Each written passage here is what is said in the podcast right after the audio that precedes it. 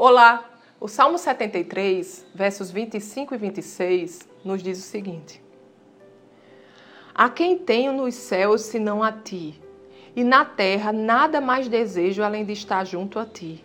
O meu corpo e o meu coração poderão fraquejar, mas Deus é a força do meu coração e a minha herança para sempre. Amados, eu sei que neste mundo muitas vezes nós passamos por aflições, por circunstâncias que nos sentimos sozinhos, que nos sentimos muitas vezes desamparados. Não é verdade, mas isso não passa de um sentimento. Porque a realidade é o que a palavra de Deus nos diz, que Deus está sempre conosco, ele nunca nos deixa, ele nunca desampara os seus filhos.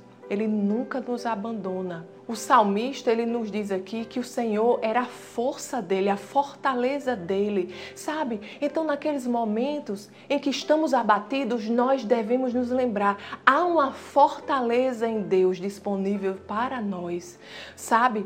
Não importa o que você esteja passando, coloque a sua confiança em Deus.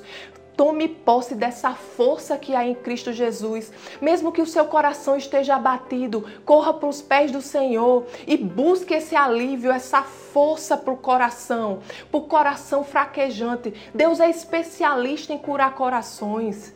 Mesmo que o seu corpo esteja abatido, saiba que há um refrigério da parte de Deus para você. Há um refrigério da parte de Deus para o seu corpo. Deus é aquele que nos renova a cada dia na presença do Senhor, há um renovo, a força e a vigor para enfrentarmos qualquer coisa neste mundo. O general que não perde batalha é conosco e ele deseja nos guiar. Então confie nele.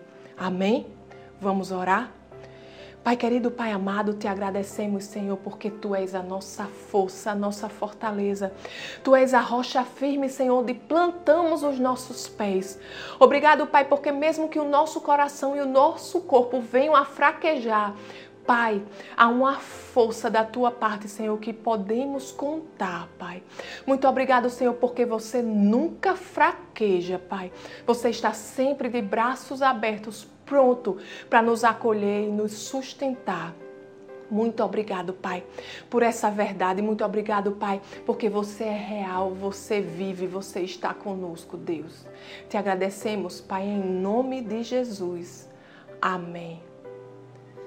Tenha um dia abençoado e até amanhã.